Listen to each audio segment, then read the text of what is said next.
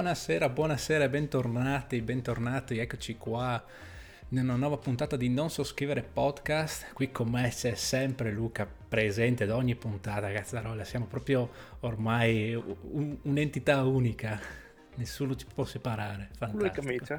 Culo e camicia proprio. Ciao Luca, come stiamo? Sì. Ciao Stefano, bene, bene. Oggi sono un po' in ritardo, ho fatto le cose un po' di fretta la connessione va e viene, non so, deve essere il venerdì santo che influisce su di me. Tutti a vedere la messa online per quello, stanno saturando la rete. Esatto. non so, farò il pub una diretta su Twitch a Pasqua. Beh, io avrei già il nome, il suo... Avrei... Eh sì, io avrei già il suo nickname, Papa Twitch. Proprio Papa Twitch, trattino basso Twitch, fantastico. Beh, così alzerebbe l'età media dell'utenza su Twitch, almeno di una ventina d'anni. Eh, marketing, basta colpire i canali giusti, no? Io boh, sì. Che eh, potresti provare a buttargliela lì, eh, a Papa Francesco. Beh, magari il buon Franci ci tu risponde. Eh, sì. Sì, sì, Dio buono, oggi siamo venerdì, per cui va sempre in migliore, la, la, la, settimana sta sempre più migliorando, per cui tan ben che mai. Assolutamente. Adesso, adesso weekend lungo anche. Weekend lungo, si mangia Aspetta. come degli animali bipedi, per cui alla stragrande direi. Esatto. Animali bipedi che mangiano animali quadrupedi. Eh, sì, sì. Un circolo vizioso. No, no, bene, bene, bene Luca. Come, come mai questo, questo, cambio di inquadratura, Stefano? È perché non, la, no, no, non so se noti la qualità video eccelsa, non è vero, ma se la noti meglio, perché ho, ho riattaccato la, la, la, la, fotocamera, la mirrorless come webcam, perché non mi soddisfava la ah. qualità video del, della GoPro, almeno per questo tipo di streaming qua, quindi... Eh, niente. Lo faccio Sei per avaro me. di qualità. Sì, eh. lo faccio per la qualità dello streaming per i nostri ascoltatori, per cui eh, diciamo che per una buona causa. Dovreste, cioè dovete purtroppo eh, subirvi il mio profilo, che potrebbe non essere il massimo, però insomma dai, accontentatevi. no dai, sei bellissimo Stefano, oh, non grazie. Grazie. Non so, non so, come fanno quelli che ci ascoltano solo in podcast a perdersi questa opportunità di poter guardarsi i nostri faccioni in diretta. No, non sanno cosa si perdono. È un'opportunità che purtroppo possono, di cui possono godere solamente su Twitch perché i potenti mezzi di, di, questo broadcast ci permette di condividere i nostri bellissimi faccioni, almeno quello il tuo, dopo ti dico il mio, esatto. è opinabile. da dove ci chiami Luca? Da dove ci chiami? Vedo che ci sono delle braccia robotiche dietro di te. Sì, sì, sì, sì. sono rimasto in California. Ah, sei rimasto episodio. in California? E dove sei di bello, di preciso? Sì. Sono a Fremont, nella Tesla Factory in California, dove vengono prodotte in pratica tutte le principali Tesla. Infatti, se vedete dietro di me qua c'è la scocca di Tesla in costruzione. Sono tutti i bracci automatizzati che assemblano le macchine. È figata. Eh sì, eh sì. E sta... Qua già, già operativa da, da tempo. Certo, ma c'è anche il vecchio Papa Musk che gira per l'impianto tirando porconi, visto l'esplosione dell'ultimo, dell'ultimo razzo. Eh sì, no, adesso credo sia ancora giù in, in Texas a, a, litigare un po' per riuscire a, a, lanciare un razzo senza farlo esplodere. Fantastico. E boh, ci, ci, riuscirà prima o poi, non preoccuparti. Ottimo, ottimo. Intanto diamo il benvenuto a Furings che, che si è collegato. Ciao caro o cara. E... Ciao, benvenuto. E quindi cosa, di cosa dobbiamo parlare stasera? Metto sugli argomenti, metto, mettiamo sulla scaletta, che dici? Sì, esatto. Allora, facci, allora. Boh, sicuramente se avete seguito il post su Instagram e poi Telegram eh, saprete che gli argomenti di oggi sono diciamo eh, abbastanza correlati alla penultima puntata, quella abbiamo, in cui abbiamo parlato di energie rinnovabili e, e um, energia pulita, sostenibile. E solo che questo, quest'oggi, questa sera, parleremo invece di quella che è la mobilità green. E quindi parleremo, affronteremo insomma una, un excursus eh, riguardante a quella che è la situazione attuale nel mondo barra Europa, più che altro direi l'Europa e Italia che è quello che più ci riguarda da vicino e, e faremo anche una carrellata sulle tecnologie disponibili sulla mobilità eh, che sono parecchie, quindi diciamo affronteremo le, le, principali, quelle più conosciute anche dalla, dalla, massa, diciamo così, e vedremo un po' i pro e i contro e poi faremo un focus più nello specifico su quello che è l'Italia, quindi il nostro paese, il nostro territorio e come si comporta per promuovere questa mobilità sostenibile, quindi quali sono gli incentivi, quali sono ehm, le possibilità da parte del consumatore di accedere a delle agevolazioni fiscali o agevolazioni proprio eh, come sconto sull'auto per appunto acquistare un veicolo eh, diciamo meno inquinante. E quindi a questo proposito io partirei fin da subito con fare una panoramica della situazione che eh, c'è nel, nel mondo a livello proprio di CO2 prodotta, perché bisogna partire da lì, mi viene da dire, no? E, ehm, e a questo proposito, sì, sì. un dato di, di, non tanto tempo fa eh, dice che nel mondo il 30% della CO2 prodotta, che alla fine è quella dannosa per noi e per il famoso buco dell'ozono, se non per l'inquinamento in generale del pianeta Terra, è generato il 30% dai eh, veicoli, che come sappiamo la maggior parte sono tutti a combustione e quindi sfruttano materie fossili, ehm, combustibili fossili per eh, muoversi, producendo CO2 dannosa. E, ehm, l'obiettivo l'obiettivo, l'obiettivo da parte eh, diciamo del, del, mondo, diciamo così, è quello di nel, entro il 2040 raggiungere almeno il 50% dei veicoli elettrici, almeno questo è l'obiettivo standard. Meglio sarebbe se avessimo, sì no elettrici, chiedo scusa, a, a bassissime emissioni se non a emissioni zero. E, ehm, questo ovviamente è un obiettivo abbastanza in là come nel tempo però diciamo che è un buon obiettivo perché permette di appunto abbattere nel tempo seppur gradualmente perché non sarà uno switch off diciamo così eh, 0-100 quindi non si producono più auto a combustione e non correranno più auto a combustione è impossibile ma eh, porterà appunto un abbassamento significativo della produzione della, della CO2 e quindi questo più o meno è una panoramica sì. a livello di numeri. Vai Luca. Esatto. E quindi appunto si sta pensando di implementare la, la, la produzione di, di veicoli a emissioni basse, quasi zero, e che cioè, molti stati puntano al, anche prima del 2040, tipo i paesi del nord come può essere la Norvegia e l'Olanda, che sono diciamo, quelle un po' più avanti su questo settore, eh, puntano già al 2025-2030. Tipo certo. la Norvegia negli anni, nell'ultimo anno eh, mi pare che era arrivato a raggiungere l'84% delle macchine vendute sono eh, a, a emissioni ridotte barra zero, quindi o elettriche o comunque ibride. Eh, sì, l'84% sono, È un bel numero. Mm-hmm. Eh, esatto. Anche l'Olanda, che è comunque al secondo posto, però con una netta differenza, mi pare sia sul 20%, e che è la seconda, le, le altre dopo di conseguenza e appunto loro sono in Europa quelli che puntano a, a non vendere più macchine con motori endotermici eh, prima, diciamo.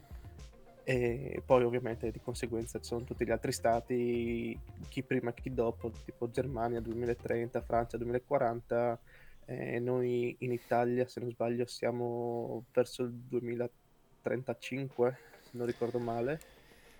E obiettivi sì, diciamo, arriviamo... troppo ottimisti. Eh sì, infatti volevo proprio dirtelo, secondo me siamo sempre gli ultimi, arriviamo sempre per ultimi e di solito i dati non li rispettiamo mai a livello di date, tempistiche e adeguamenti normativi. È allucinante da quel punto di vista il nostro paese.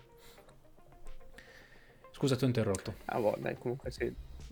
No, no, tranquillo, figurati, ci sono comunque eh, dei segni di volontà anche da parte del, del, governo sembra che ci siano e si stiano sempre più rafforzando.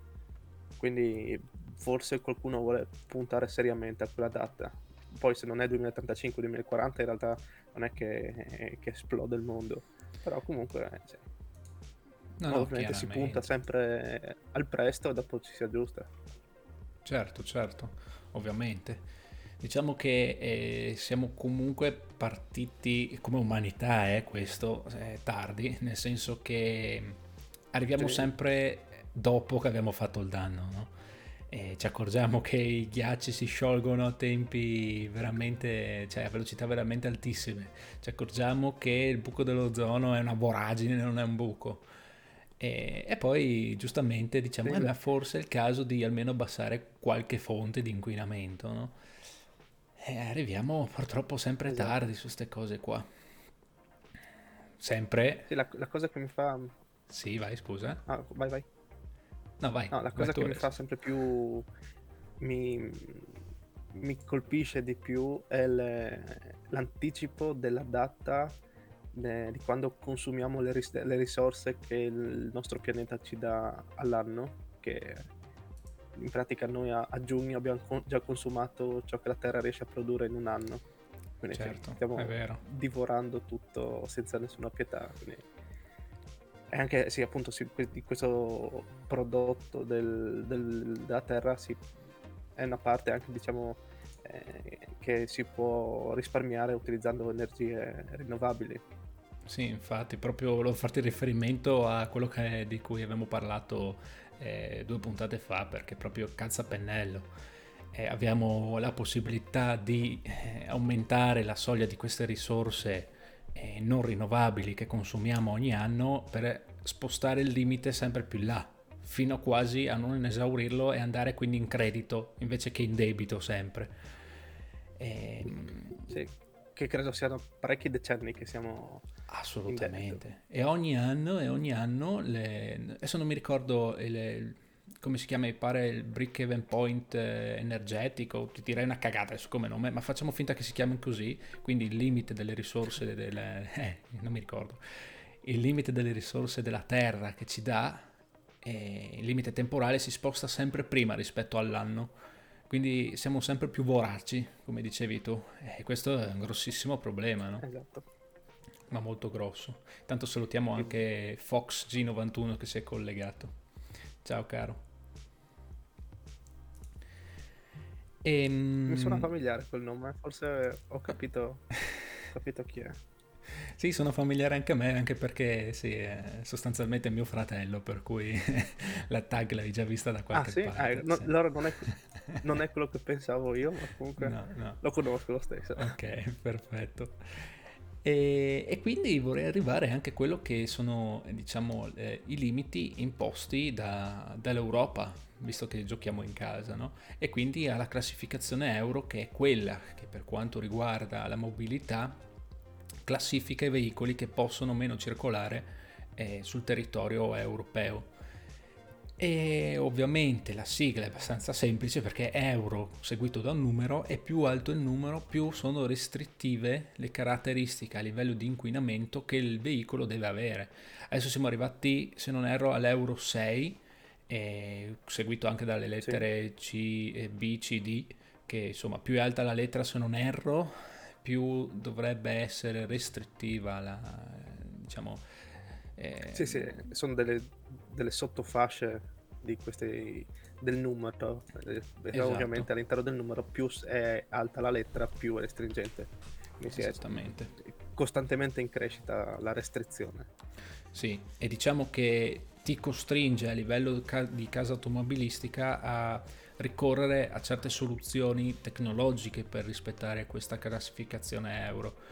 Perché per farti un esempio, io ho appena acquistato la macchina, l'ho acquistata ovviamente ibrida perché elettrica costava un, un pochino troppo eh, per i miei gusti ancora, oltre che il fatto di non avere proprio la struttura fisica in cui ricaricare la casa perché sarebbe l'ideale, e, e rientra, rientra infatti in categoria 6B che diciamo che è il massimo finora come categoria.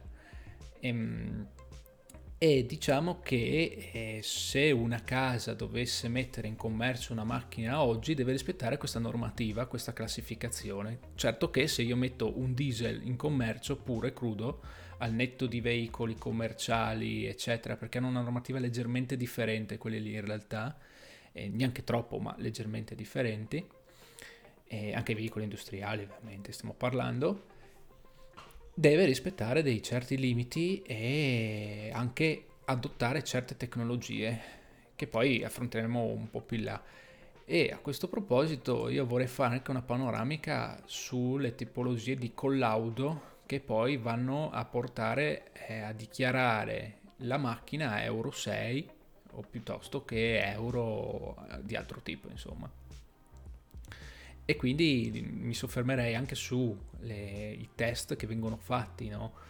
ce ne sono vari, diciamo quelli più, eh, anzi no quelli più, quelli che sono obbligatori da seguire adesso sono almeno per l'Europa il VLTP e il, l'RDE che sostanzialmente sono uno, aspetta che me lo sono scritto perché non me lo ricordo, il Worldwide Harmonized Light Vehicle Test, VLTP, e che non è altro che un test di laboratorio sostanzialmente che innalzava le soglie del vecchio NEDC ehm, che quindi porta il, il, veicolo a essere testato a 130 km orari per 30 minuti mentre quello vecchio era a 120 km orari per 20 minuti.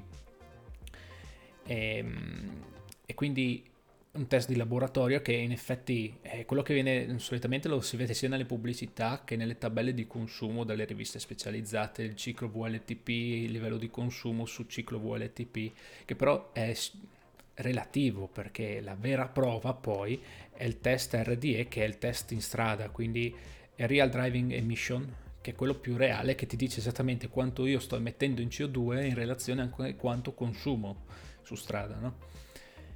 Che è diciamo il test migliore che viene fatto, ma di solito viene fatto sempre postumo eh, dalle riviste specializzate, mi viene da dire, perché eh, io non ho mai, penso di aver mai visto un test RDE dichiarato dalla casa madre sulle brochure o sulle pubblicità.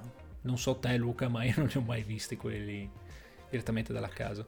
No, neanche io, appunto le, le trovi quasi tutte da, dalle, dalle, riviste che si occupano del settore. E, ma l'RDE mi pare che non è da tanto che sia mm, stato inserito obbligatorio, giusto? No, no, no, quello lì no. Con l'Euro 6? E non ne sono sicuro, quindi non vorrei dirti una cagata. mm, ok. Però e... diciamo che sono quei test no. che vanno obbligatoriamente fatti. Scusa, ti torno la parola una cosa che eh, questo RDE adesso è solo diciamo in fase di omologazione. Eh, con la prossima normativa che sarà l'Euro 7 dal 2026 stanno pensando cioè ancora in fase di definizione stanno pensando di inserire questo test anche n- nel tempo nel senso ogni tot anni controllare se le emissioni sono costanti o se comunque escono dopo l'inizio escono da, dai valori nominali. Quindi forse anche per limitare il, i, i, i, furbetti del, dei banchi prove che hanno causato cause per miliardi negli scorsi anni giusto per certo. non nominare a Volkswagen e quindi hanno stanno pensando di inserire anche questo, quindi le, le aziende saranno costrette a trovare un rimedio reale a, a per ridurre le, le, emissioni. Certo, certo, eh, ma per forza di cose, anche perché ti dico, ogni euro come classificazione che viene fuori è sempre più restrittivo, per cui arriveremo a un punto in cui l'unica soluzione saranno veicoli, non so, per esempio elettrici perché di fatto quelli sono a emissione zero di CO2. Quindi eh, diciamo che sono l'unica alternativa, quelli più altre tecnologie appunto di emissioni zero che magari dopo vedremo, ma diciamo che quelli più papabili al momento a livello tecnologico e eh, cons- consumer friendly, diciamo così, e sono appunto quelli elettrici, almeno per quanto è lo sviluppo tecnologico eh, odierno. E quindi, quindi... Sì, infatti anche... Vai, scusa. Da, un, da una prima... diciamo, da un primo sondaggio che hanno fatto tra le varie case costruttive si sono già eh, espressi contrari all'Euro 7 perché per loro è troppo, troppo restrittiva, talmente tanto restrittiva che dicono che potrebbero escludere una volta, tutte, una volta per tutte il, i motori endotermici e anche certi, eh, certi veicoli ibridi che comunque non riuscirebbero a stare sotto i limiti imposti dall'Euro 7 e, e quindi non, le aziende non riuscirebbero più a avere dei prezzi competitivi per le macchine economiche diciamo quindi si perderebbe il settore economico del, delle, delle, auto, addirittura dicono che non riuscirebbero più a vendere una Polo perché la farebbero costare troppo per riuscire a guadagnarci in, in compenso a tutti i dispositivi che devono installare per ridurre le emissioni fino a quei punti. Quindi certo. eh, secondo me eh, aggiorneranno un po' questi valori perché non penso che possano permettersi di mettere in croce le, le grosse, anche le grosse case automobilistiche in queste condizioni. Allora sì, mi trovi d'accordo. Oppure saranno costrette. No, scusa, mm, continua. È che ti trovo un po' il tuo ah. audio in delay, no? E quindi non riesco a capire ah, ecco. se hai finito la frase o se, o se, posso inserirmi. È un casino. Dai, no, finisci, è, scusa Luca. Non cioè, non capisco neanche io se quando inizi a parlare tu, se magari sono io che arrivo dopo con l'audio. No. E, ehm, quindi dicevo che forse l'Euro 7 o eh, lo smusseranno un po', oppure sarà il colpo di grazia per eh, i motori endotermici per l'arrivo finalmente eh, su tutto il settore di veicoli elettrici o comunque eh, ibridi spinti. Certo. Ma infatti a tal, a tal proposito ehm, mi trovi d'accordo dal punto di vista eh, economico, nel senso eh, se l'Euro 7 è così restrittivo che costringe certe case a eliminare dalla gamma alle, tantissimi prodotti, se no smettere di produrre eh, e quindi di fatto eh, ridurre un sacco anche la, la manodopera, perché di fatto se io la gran parte della gamma che prima vendevo sono costretto a non venderla, non posso più venderla, mi trovo in difficoltà. Dall'altro mi sembra anche però una cagata, passami il termine, perché eh, diciamo che tutte le case automobilistiche hanno avuto tanti tanti anni per sviluppare una tecnologia che soppiantasse il motore termico e finora sono state veramente poche quelle che si sono impegnate veramente per produrre qualcosa di sostenibile eh, nel tempo, sia a livello di costi loro proprio, sia a livello ambientale. E quindi a parte qualcuno che si è preso per tempo, vedi Tesla che alla fine non ha mai prodotto un motore termico, è partito direttamente producendo con alti e bassi eh, macchine elettriche, per il resto tecnologicamente sono tutti rimasti un po' indietro Diciamo che negli ultimi anni hanno recuperato parecchio, anche grosse case che magari affronteremo un po' più avanti durante la, la puntata, però diciamo che sono tutti comunque un po' indietro a livello di sviluppo, a livello di autonomia, a livello di prestazioni, a livello di ecosistema proprio. Ma mm, purtroppo questo, eh, sì, eh, secondo me sarà inevitabile che comunque prima o poi ci si, ci si arrivi a buttare ad emettere una normativa talmente restrittiva che ti costringerà comunque a tagliare i motori termici. Vedi una delle più grosse fabbriche del mondo che produceva motori a diesel che si sta convertendo al 100% per produrre pacchi batterie e motori elettrici. Quindi questo è un segnale importantissimo. Sì, sì, perché comunque quello lì sarà diciamo, non so se sarà il futuro definito, ma comunque sarà un, una, una, fase sicura, cioè nel senso, prima o poi si arriverà a un punto in cui Sì, ma non so se sarà definitivo, se magari dopo troveranno qualcos'altro, ma comunque per lì si passerà. Quindi eh, c'è chi ci ha pensato da, da, da, più tempo, chi si è ritrovato adesso col pepe sulla coda, quindi ha dovuto sbrigarsi a, a t- tirar fuori qualcosa dal cilindro. E quindi sì, adesso stanno recuperando un po' anche le grosse case, quel gap che c'era anche con, con la Tesla che ha monopolizzato il mercato negli scorsi anni. Certo. E a tal proposito io partirei subito con le varie tecnologie disponibili sul mercato, perché ce ne sono diciamo parecchie, noi affronteremo ovviamente le principali e quelle più mainstream, passami il termine, e, sì. e quindi vedremo pro e contro di ogni tipologia di motorizzazione, chiamiamola così. E partirei subito dall'ibrido, che non è uno solo a livello proprio di tecnologia ibrida, ma ce ne sono ben tre per il momento, poi chissà se ne usciranno altri. E, ehm, e si dividono sostanzialmente per eh, la differenziazione relativa al pacchetto elettrico sul veicolo. Mi spiego meglio, eh, sostanzialmente le principali sono le mild hybrid, le full hybrid e le plug-in hybrid e, e partirei direttamente dalla mild hybrid che diciamo che è lo scamuffo, chiamiamolo così, perfetto per bypassare la normativa euro per il momento. E perché? Perché sostanzialmente io non sto introducendo niente che possa farmi eh, ridurre al 100% le emissioni per certi chilometri del veicolo nel senso che il mild hybrid non è altro che una batteria a 48 volt aggiunta a supporto del motore termico, che quindi non andrà mai full electric, perché è una batteria talmente piccola che serve solo a supportarlo, quindi in accelerazione magari, o, oppure non lo so, quando si deve fare un sorpasso o quando c'è bisogno di potenza, quindi la batteria elettrica va solo a dare un, uno sprint in più.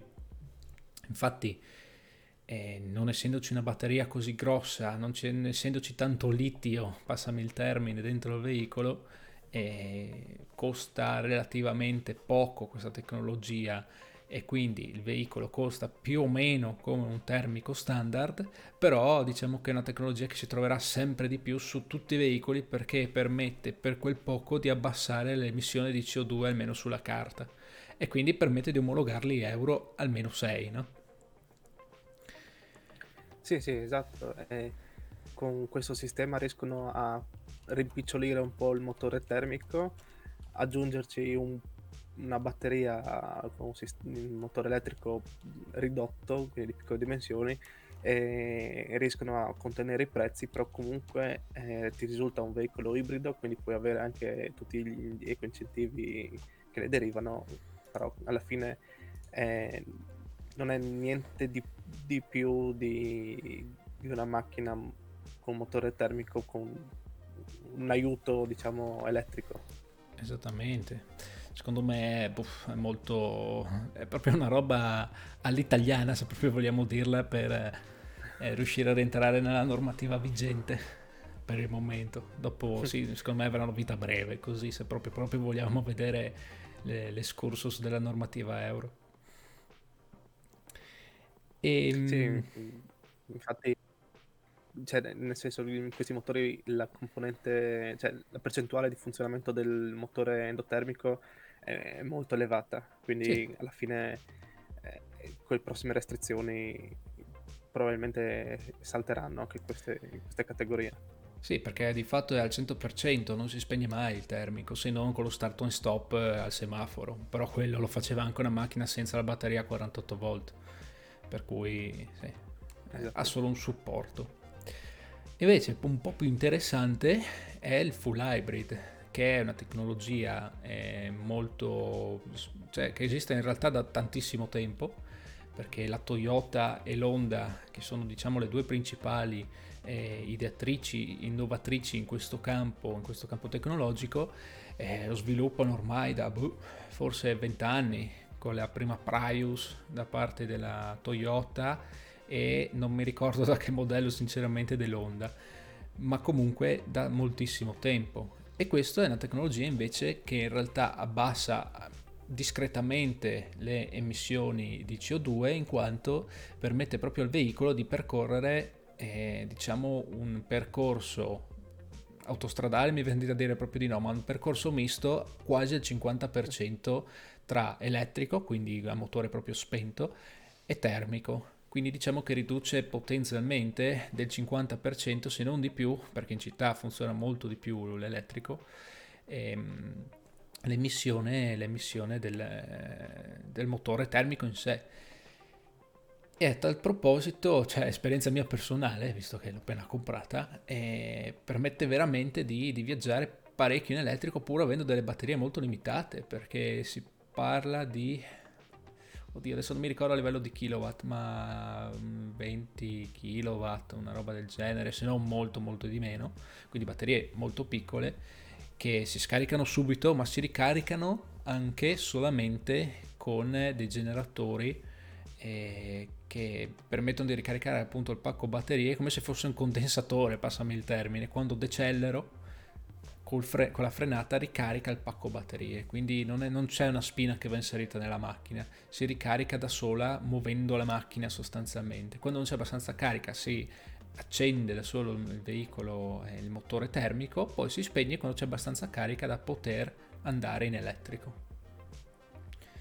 Vai Luca. Sì, sì, il, il, motore, il motore, elettrico eh, più o meno, vedendo i vari modelli, ti garantisce eh, dai, cin- dai 50 o poco più di chilometri di autonomia in modalità solo elettrico non è tantissimo, però comunque compensa che magari in, in città, quindi eh, le partenze, le frenate, eccetera, quelle lì puoi gestire tranquillamente anche tutto in elettrico, quindi senza dover accendere il motore, ovviamente finché hai carica.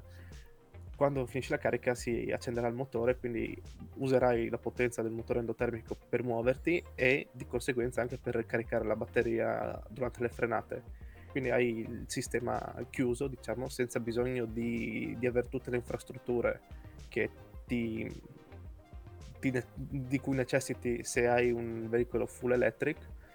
Eh, quindi non hai bisogno di colonnine, tempi di ricarica, eccetera. Tu fai solo il tuo pieno di, di carburante e hai la tua autonomia più l'autonomia del, della batteria che comunque poi si, si ricarica anche durante il moto ovviamente sì, non, il, non, viene sfruttato quando sei in autostrada a 130 o anche più, eh, però ne, nell'urbano si è rivelato molto fruttoso. Frut, si dice fruttoso, si può dire? Non so. Qua si può efficace. dire. Qua sai che inventiamo le parole ogni tanto, noi inventiamo ah, sì, la giusto. lingua, per cui giusto. non è un problema di certo. Eh, no, è comunque... un motore fruttoso. Fruttoso.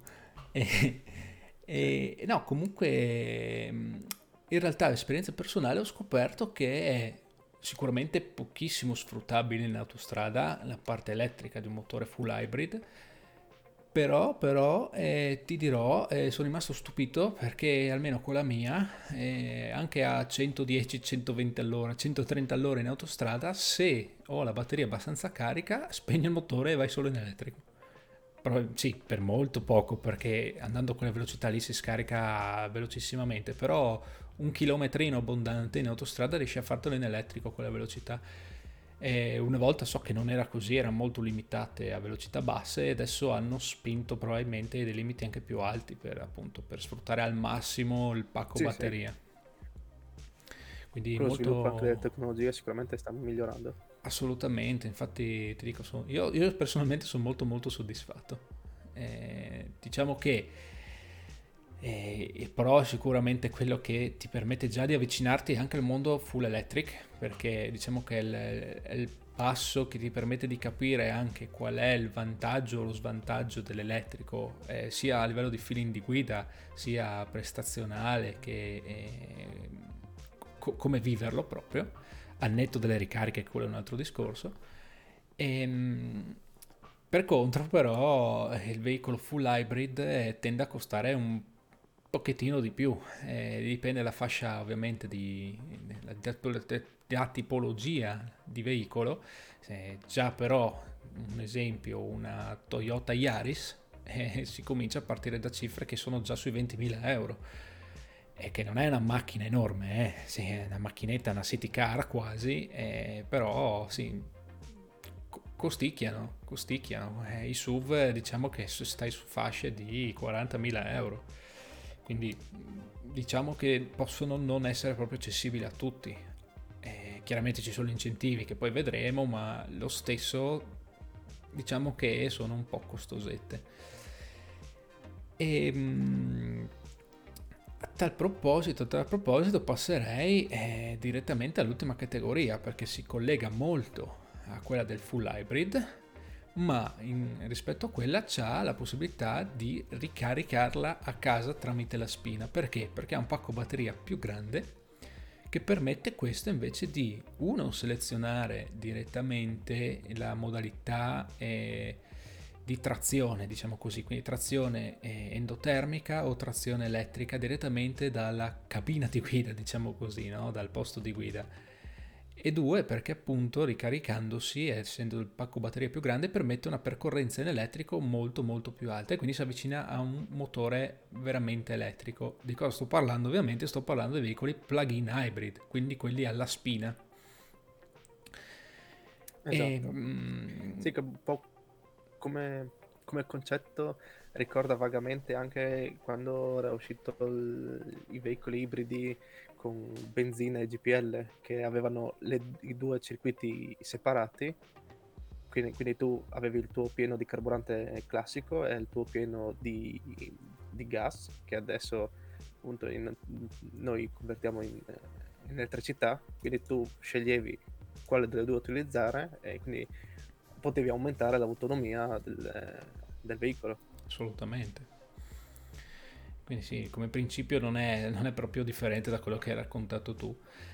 E, ehm, diciamo che oltre al fatto di costare un'enormità che secondo me è, ti, ti spinge quasi quasi a scegliere più un veicolo elettrico che un veicolo plug-in hybrid, ti permette però di veramente vedere come si guida un veicolo elettrico, come si vive un veicolo elettrico, perché? Perché c'è una spina e quindi ti costringe potenzialmente anche ad avere un'infrastruttura che sarebbe eh, diciamo ad appannaggio di un veicolo elettrico che però tu stai sfruttando con una plug-in hybrid, tipo stupidamente una colonnina, un caricabatterie, un wall, bo- un, um, sì, un wall box eh, a muro per ricaricare l'auto a casa. Eh, che diciamo che uno con una macchina elettrica se non ce l'ha è, è molto diciamo limitato nell'uso eh, nella user experience diciamo così.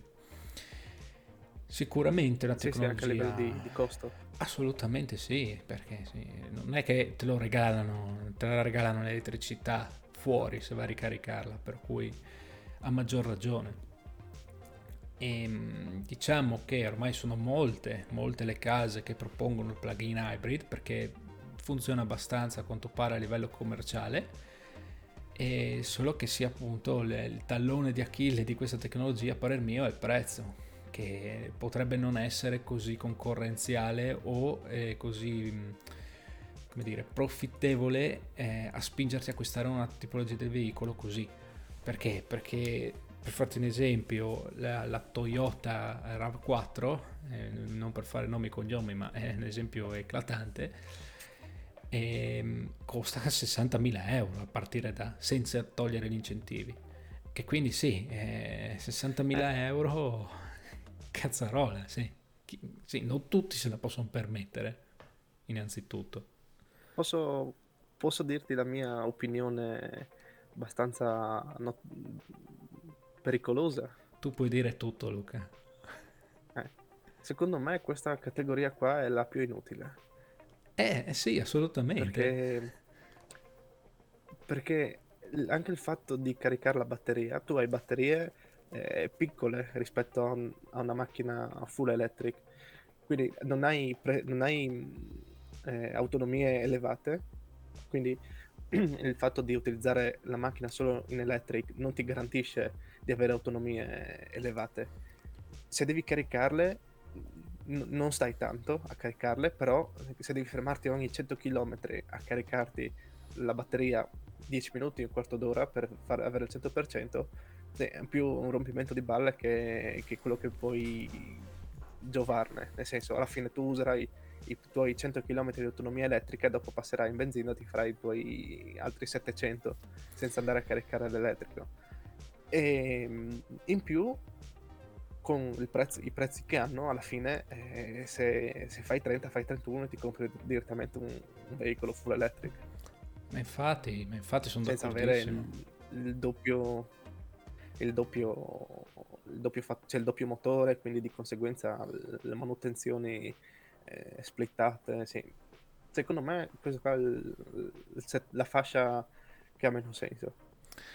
Sì, mi trovi, mi trovi completamente d'accordo anche perché sei stato abbastanza ottimistico sull'autonomia, perché quelle dichiarate sono circa di 70 km, quindi ancora meno dei 100 che avevi detto tu a livello elettrico. Boh. E quindi, eh boh, eh, però Vediamo 30 km... del dubbio. sì, però 30 km sono tantini perché l'obiettivo appunto di avere la batteria in più è quello di riuscire, non so, per assurdo, a fare il chilometraggio giornaliero che fa una persona standard, quindi casa-lavoro, lavoro-casa, che in media si è calcolato che stia sui 60-70 km, anche meno se si è in città, ehm, però sì, eh, che senso ha? Alla fine se io faccio quel chilometraggio lì e lo sfrutto in elettrico, ma ho bisogno di avere anche qualcosa in più, magari andando fuori il weekend, ok, c'è il motore termico che ha supporto, anzi non è supporto, l'elettrico è supporto del termico, che quindi mi permette comunque di avere un'autonomia di una macchina standard eh, con motore endotermico, però sì, alla fine come dici tu, c'è la doppia manutenzione,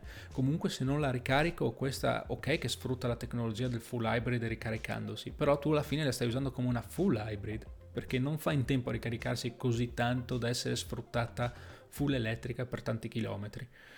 Quindi alla fine tu hai comprato una macchina esatto. con la spina, sì ok, per ricaricare più a lungo, e, anzi aumentare la capacità della batteria, quindi avere un'autonomia maggiore, però di fatto se dopo tu non la ricarichi come faresti con un'elettrica comunque, è una batteria che sì, è una macchina che è una full hybrid di fatto, quindi sì, hai speso tanti soldi per niente quando alla fine potevi optare per una full hybrid se proprio quello era il tuo utilizzo standard e probabilmente non avevi neanche l'infrastruttura a casa per ricaricartela. A parer mio, esatto. che mi sembra che sia allineato con quello che pensi anche tu, Luca. Sì, sì, sì. O, o, prendi la full hybrid o fai il passo successivo e ti compri il full electric. Sì. Esatto, esatto, assolutamente. Tanto diamo il benvenuto anche a Joint Effort, spero di averlo letto giusto.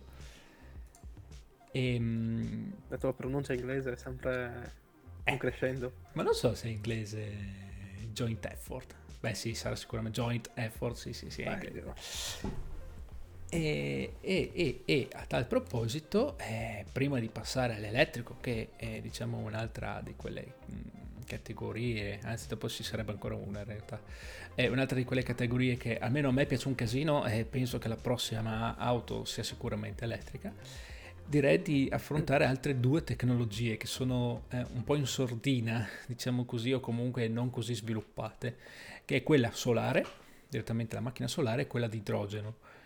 Quella solare, eh, non lo so, nel senso mi, mi piace l'idea, mi piace l'idea, ma non la vedo una tecnologia così eh, di rottura col mondo del motore termico o del mondo dell'elettrico eh, tradizionale, ormai diciamolo tradizionale perché è entrato nel, nell'uso di tutti i giorni per alcuni utenti. E, ehm, perché? Perché è limitativo, santo Dio, perché se non c'è, se non c'è le, il sole tu non la ricarichi, o meglio, c'è delle batterie di accumulo per cui eh, l'energia elettrica si accumula in un pacco batterie, che puoi ricaricarlo anche con la spina su certi modelli. Però alla fin fine eh, il solare di per sé, come alcuni modelli invece vorrebbero essere, è solo di supporto. Es- secondo me non potrà mai esistere un veicolo full solare. Non, non, è, non è, concepibile. Eh, forse su Marte, quando andremo su Marte, che magari, sai, là forse è un po' più sfruttabile. Non lo so. Ah, non, non credo che, che, useranno quelle solari neanche là, perché alla fine eh, la capacità di ricarica delle batterie è veramente bassissima. Eh, adesso non so se ti ricordi, ma abbiamo parlato anche nell'episodio eh, in cui abbiamo parlato del um, CES, mm-hmm. eh, che avevano presentato la, ma- l'auto ricoperta di pannelli solari, che era, funzionava solo a energia solare, che adesso però non mi, mi sfugge il nome. Era tipo con tre ruote? Che aveva una... No, era quella che aveva il muschio nel, nel ah, okay. del passeggero. Sì, sì, Ti sì. ricordi? Era... Sì, sì, mi ricordo, la, mi ricordo. Solar Only Not Oil, una roba del genere, la sigla, l'acronimo. Ah. Tipo, eh, boh, quella lì. Andate esatto. ad ascoltarvi la puntata.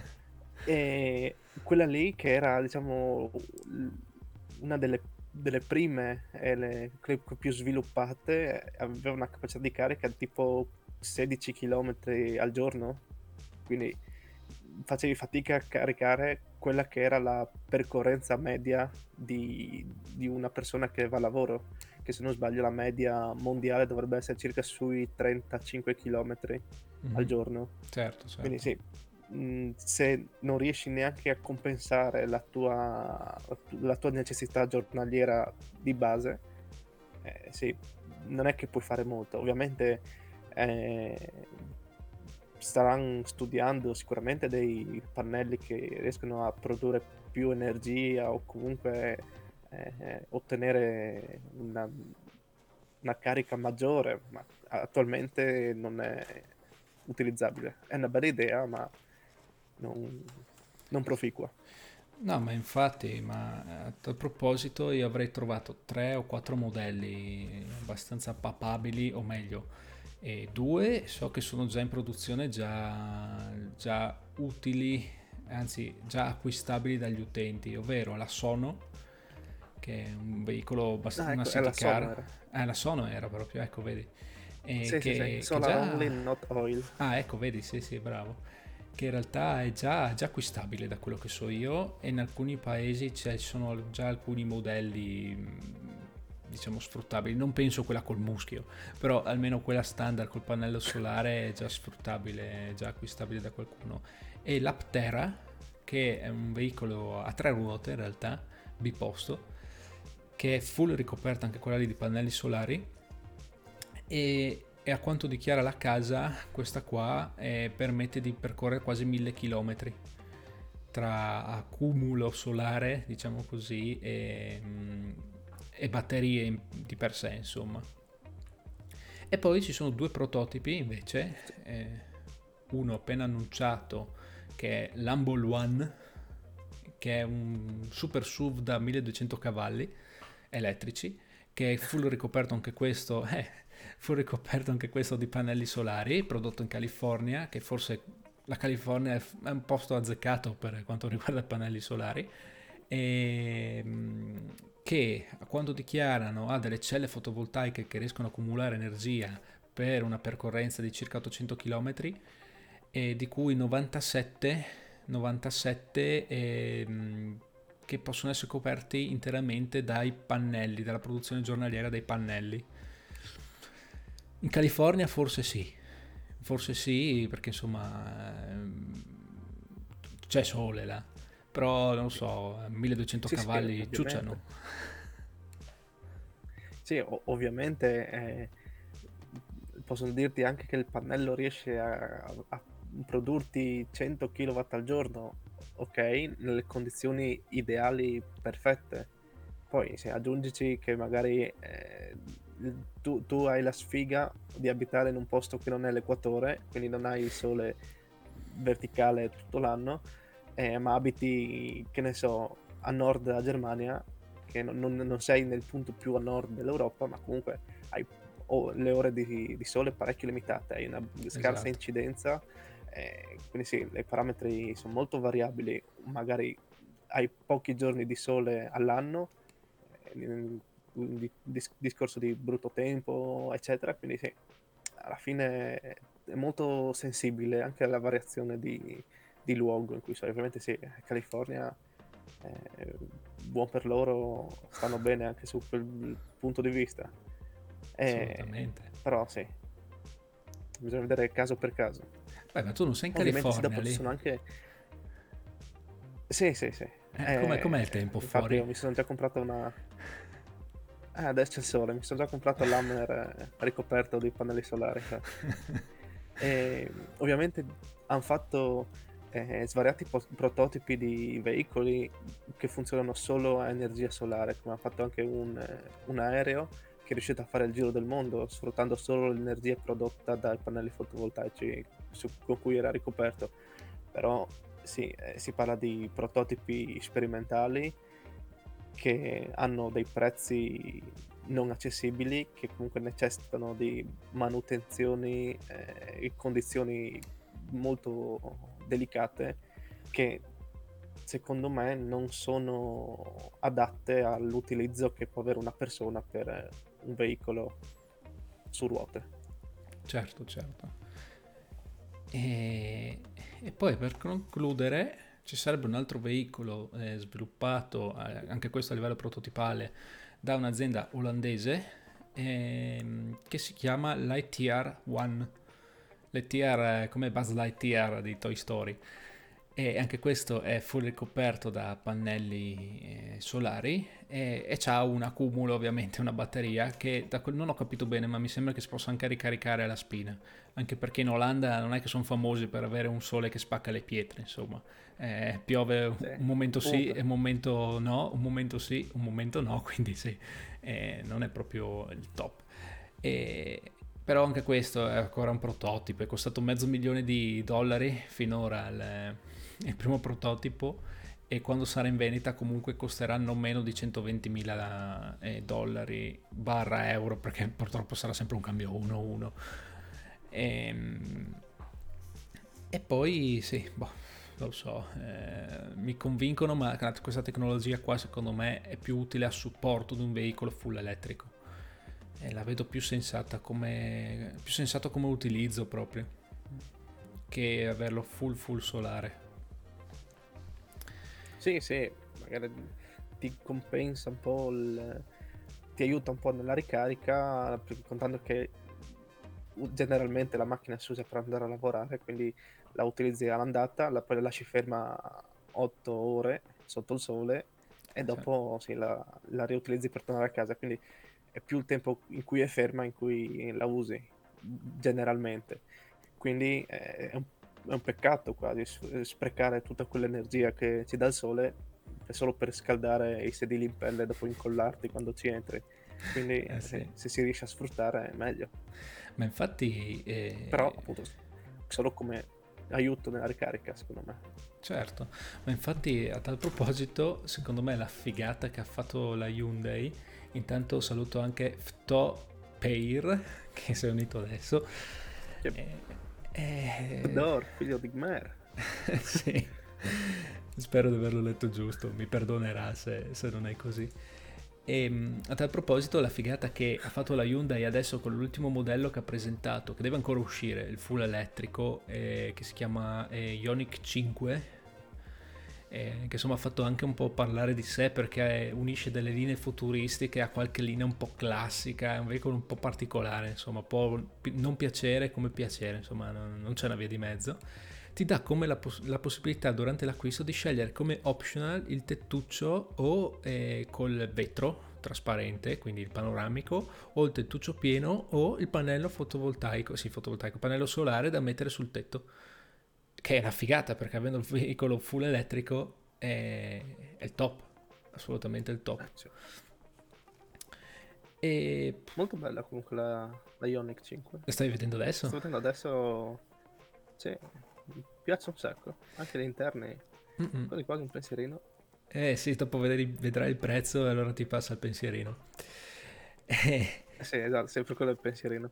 Esatto, e quindi diciamo che per quanto riguarda anche i veicoli solari io non aggiungerei altro se non che appunto il pro è quello di avere un'energia veramente green perché stiamo sfruttando il sole ma limitato dal punto di vista uno prezzo perché sono tutti prototipi e costano la follia a parte la Sono che è super mega iper economica ma limitatissime nell'utilizzo se fossero full solari sempre parlando di questo e quindi passerei alla penultima tecnologia che è sviluppata da parecchio tempo, ma eh, non so se per via delle eh, decisioni più o meno volontarie delle case o qualche spinta dove non si vede da parte di qualche tipo di autorità o qualche altro interesse, non hanno mai preso così tanto piede, che sono le vetture ad idrogeno, che di fatto sarebbe una tecnologia comunque elettrica, perché di fatto vanno avanti con un'energia elettrica, ma la fonte stessa di energia non è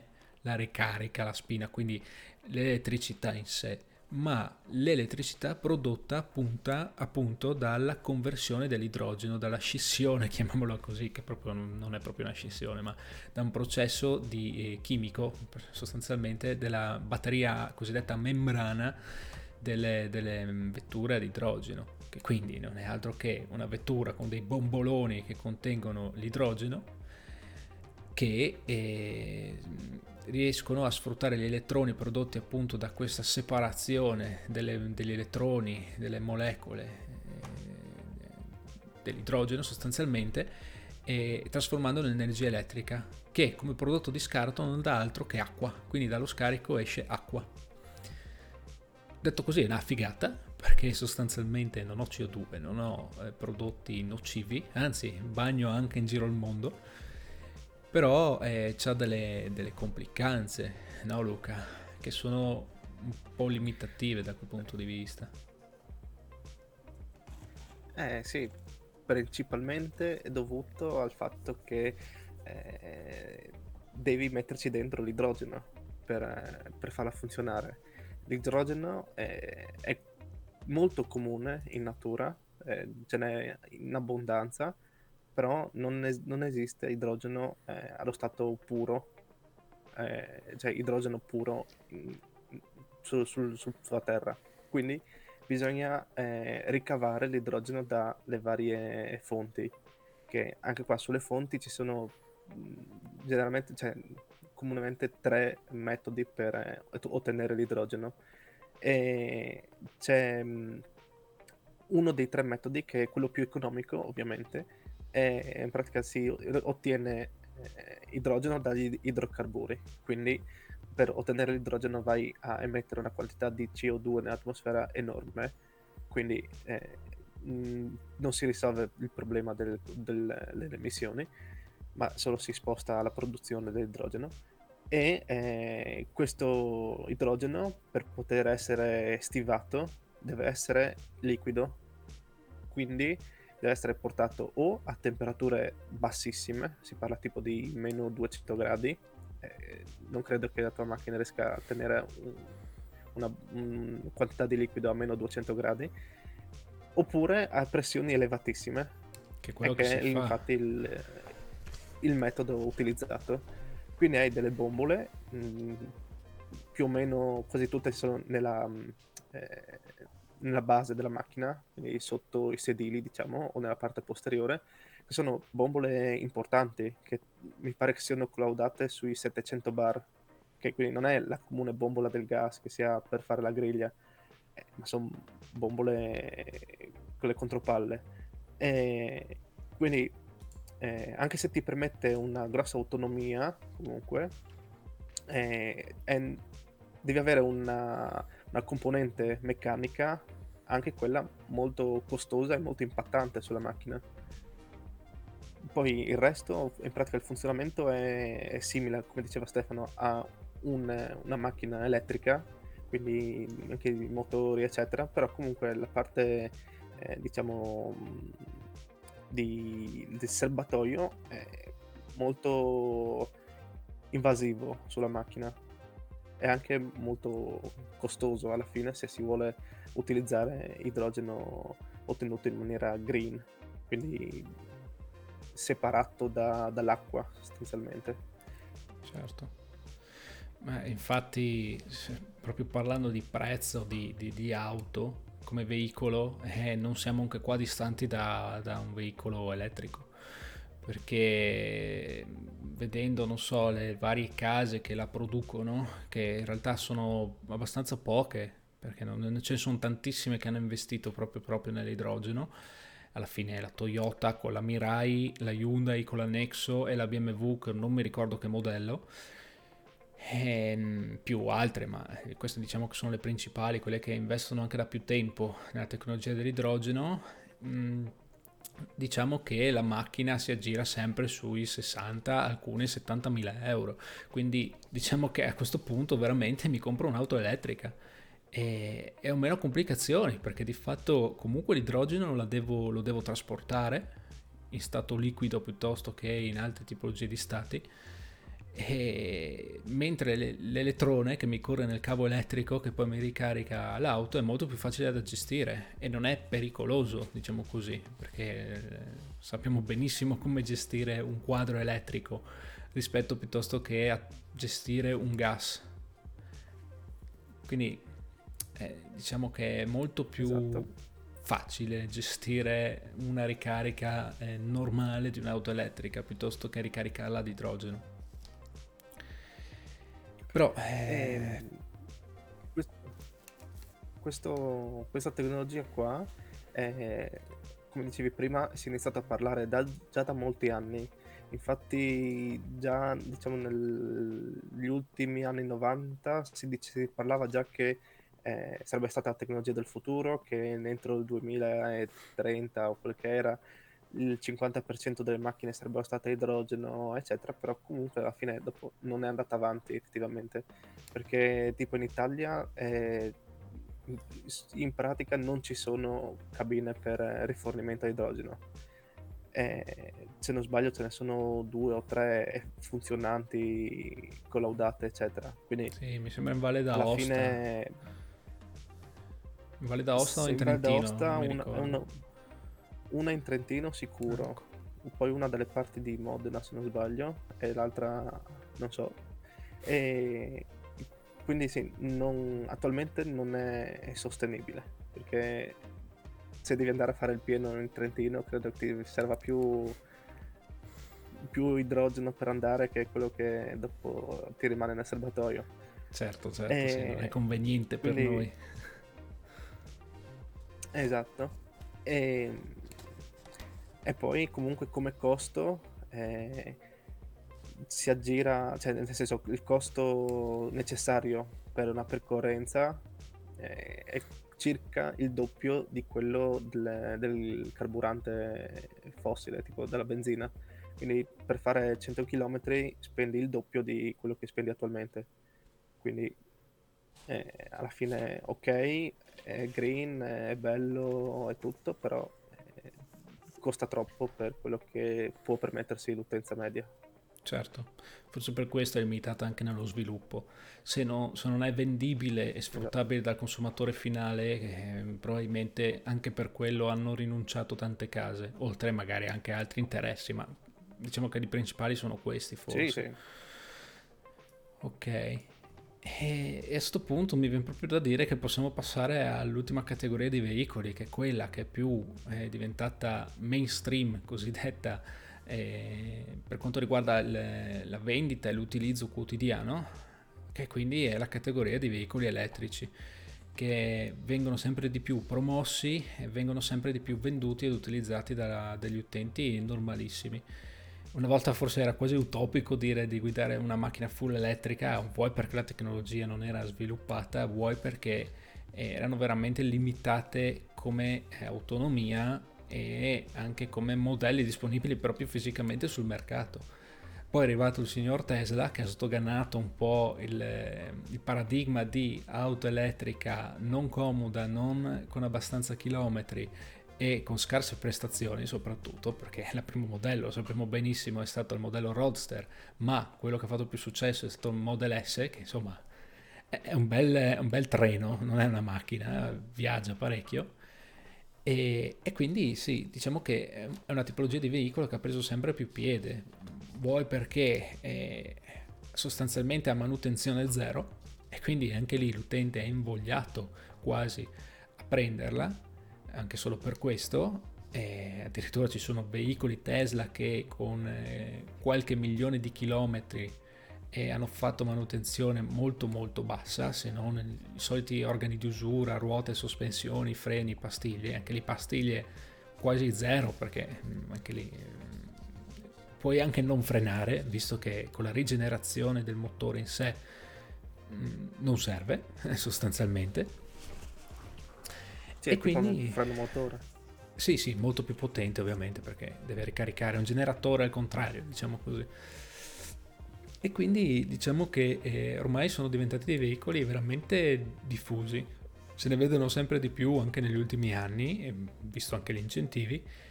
E, e anche come chilometraggio, ok, non siamo così vicini, ma non siamo neanche così lontani da quello che fa un motore termico standard.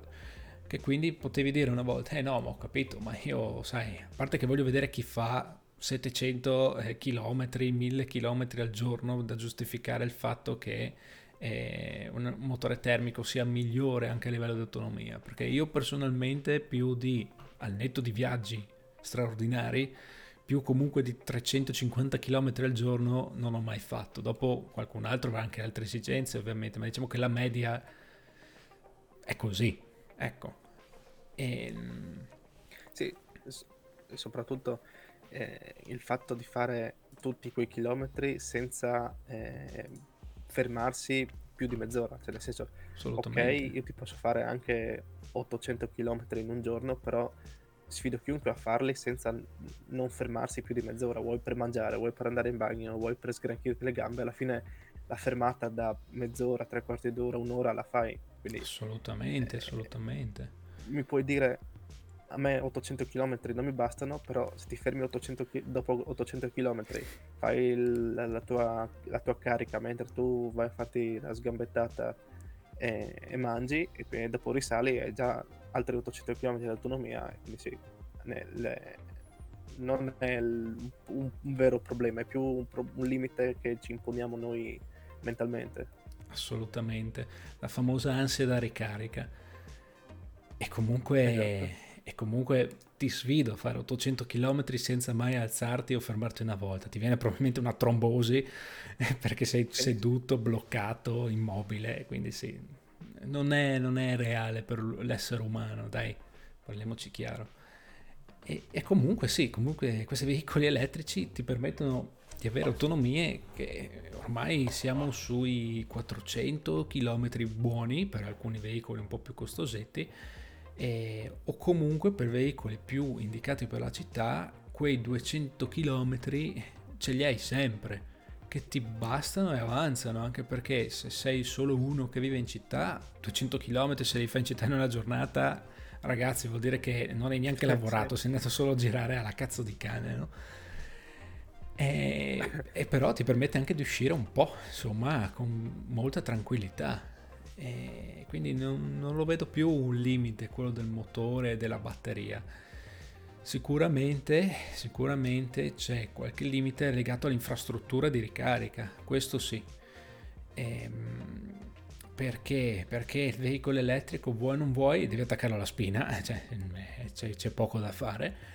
E, ricaricandolo a casa sicuramente hai dei vantaggi, nel senso che lo puoi ricaricare di notte, magari anche con un, contratto a kilowatt basso, anche con un 3 kilowatt, eh, diciamo che la percorrenza giornaliera riesci a ricaricarla durante la notte, ma eh, appunto questa è anche la parte diciamo negativa della medaglia, perché vuol dire che se voglio essere full elettrico anche dal punto di vista infrastrutturale, dovrei avere intanto una casa che mi permetta di installare una wallbox o comunque un box in cui mettere questo wallbox di ricarica per la macchina, che non è detto. Io personalmente non ho un garage dove eh, mettere questo, questo, questa ricarica a muro.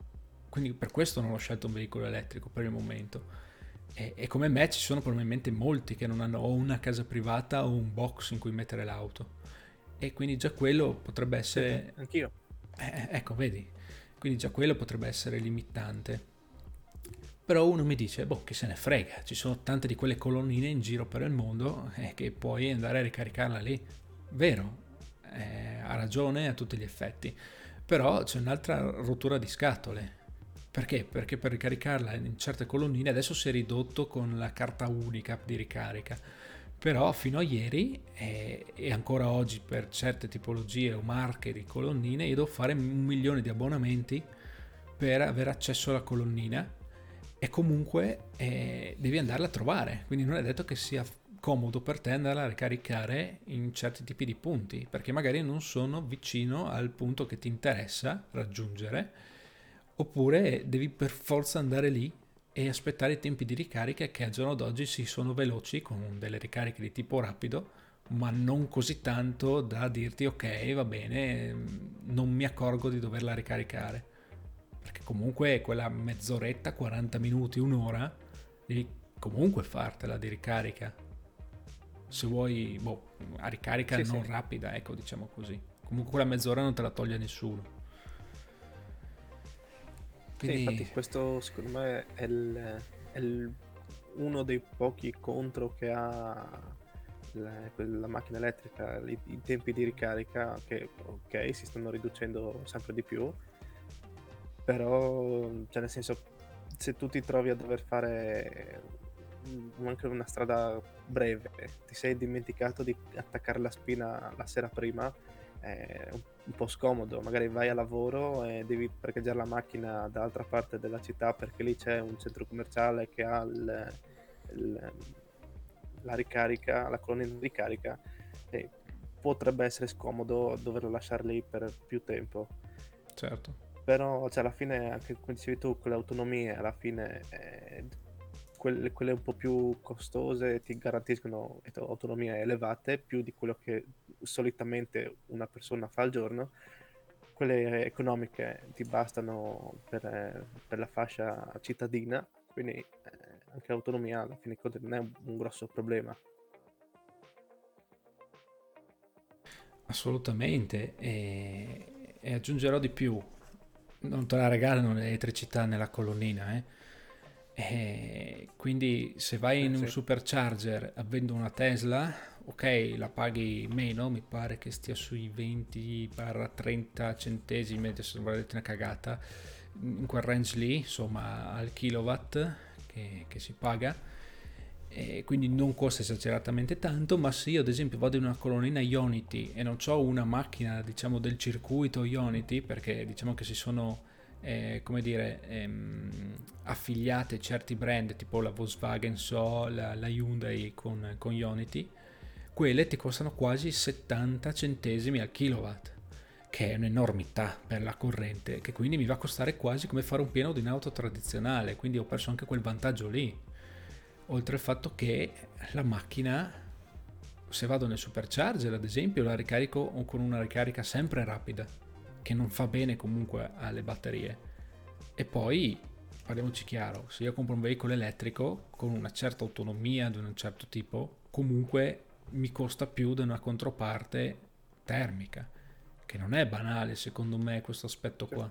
Anzi, forse è quello che sposta di più l'asticella di una scelta di un veicolo al giorno d'oggi, forse. Sì, sì, eh, sì. ci sono dei limiti e purtroppo un altro, un altro, un altro tema che fa discutere eh, è l- l'origine dell'energia elettrica con cui tu rifornisci la macchina. Perché, ok, la macchina elettrica non ha consumi, cioè non ha emissioni, però eh, bisogna vedere come è ottenuta quell'elettricità lì, se è ottenuta da impianti green, cosiddetti, oppure se è generato da turbine a, a gas o comunque a combustibili fossili. Quindi anche, anche lei, come eh, dicevo prima dell'idrogeno, alla fine se tu sposti la produzione di CO2 dalla macchina a, alla fonte, sì, hai solo spostato il problema, non l'hai risolto. Quindi per ottenere un, un settore automobilistico full electric che realmente non impatta sull'inquinamento, dovresti anche eh, riorganizzare tutta la gestione di produzione de- dell'energia, quindi pompare tanto sulle fonti rinnovabili e, e migliorare tantissimo le infrastrutture, cosa che comunque i vari governi si stanno stan cercando di impegnarsi a fare, almeno stanno dicendo di cercare di impegnarsi a fare. Assolutamente, assolutamente. E e prima di, secondo me, dopo questa cosa qua la ci ragganciamo dopo, perché c'entra anche con gli incentivi sul nostro territorio italiano, secondo me, è molto molto legato a questo discorso che hai appena fatto sulla produzione dell'elettricità. E, e quindi per concludere il discorso auto elettriche, diciamo che anche lì a livello di scelta, come abbiamo già detto, ce n'è, ce n'è parecchia al giorno d'oggi e, boh, alcuni brand sono molto molto conosciuti, tipo la Tesla, perché ormai è sulla bocca di tutti, visto quello schizzato ma anche genio di Elon Musk che insomma è, è, diciamo, è l'uomo cardine dell'azienda ormai, l'uomo immagine. E, ma diciamo che ce ne sono molte anche nate ultimamente o comunque in tempi abbastanza recenti che hanno avuto anche un buon exploit perché hanno avvicinato il mondo elettrico stoganandolo appunto a livello prestazionale avvicinandolo al mondo delle eh, auto, delle supercar o delle hypercar addirittura. Ad esempio mi viene in mente la Rimac che cazzarola produce delle hypercar da mille passacavalli che sono delle bestie proprio sono delle bestie quelle auto eh, azienda croata tra l'altro, quindi molto vicino a, a noi italiani. E ehm, soprattutto noi friulani anche, e che eh, tra l'altro è eh, con anzi Porsche ha una grandissima partecipazione in Rimac. Da quello che ho letto addirittura dovrebbe avere il 15% delle, delle azioni di Rimac ma ti direi un numero un po' alla cazzo mi sembra di averlo letto un po' eh, non mi ricordo dove. E, ehm, eccolo il Piase. Eccolo, eccolo, è arrivato tardi oggi. Oh, è arrivato finalmente. e, e secondo si, me... Si è perso tutta la puntata? Eh sì, purtroppo sì. Poi la recupererà sul nostro podcast sicuramente, su tutti i nostri canali podcast. E, e sicuramente... può rivedersi anche la live. Può rivedersi la live su Twitch. Assolutamente, se gli piacciono i nostri faccioni, perché no? E quindi sì... Eh, l'esperienza. eh certo. La Rimac che quindi ha sdoganato le hypercar nel mondo elettrico, ehm, le hypercar puramente elettriche perché le ibride c'erano anche prima, vedi la Porsche 918 eh, F 918 Spider, non mi ricordo, la, la, l'erede della Carrera GT, ecco qua. Ehm, e in più anche Porsche stessa che poi si è buttata sul mondo dell'elettrico con la Taycan che ha sfondato proprio gli ordini e gli acquisti. Poi è arrivata Audi adesso con le Tron, eccetera, eccetera.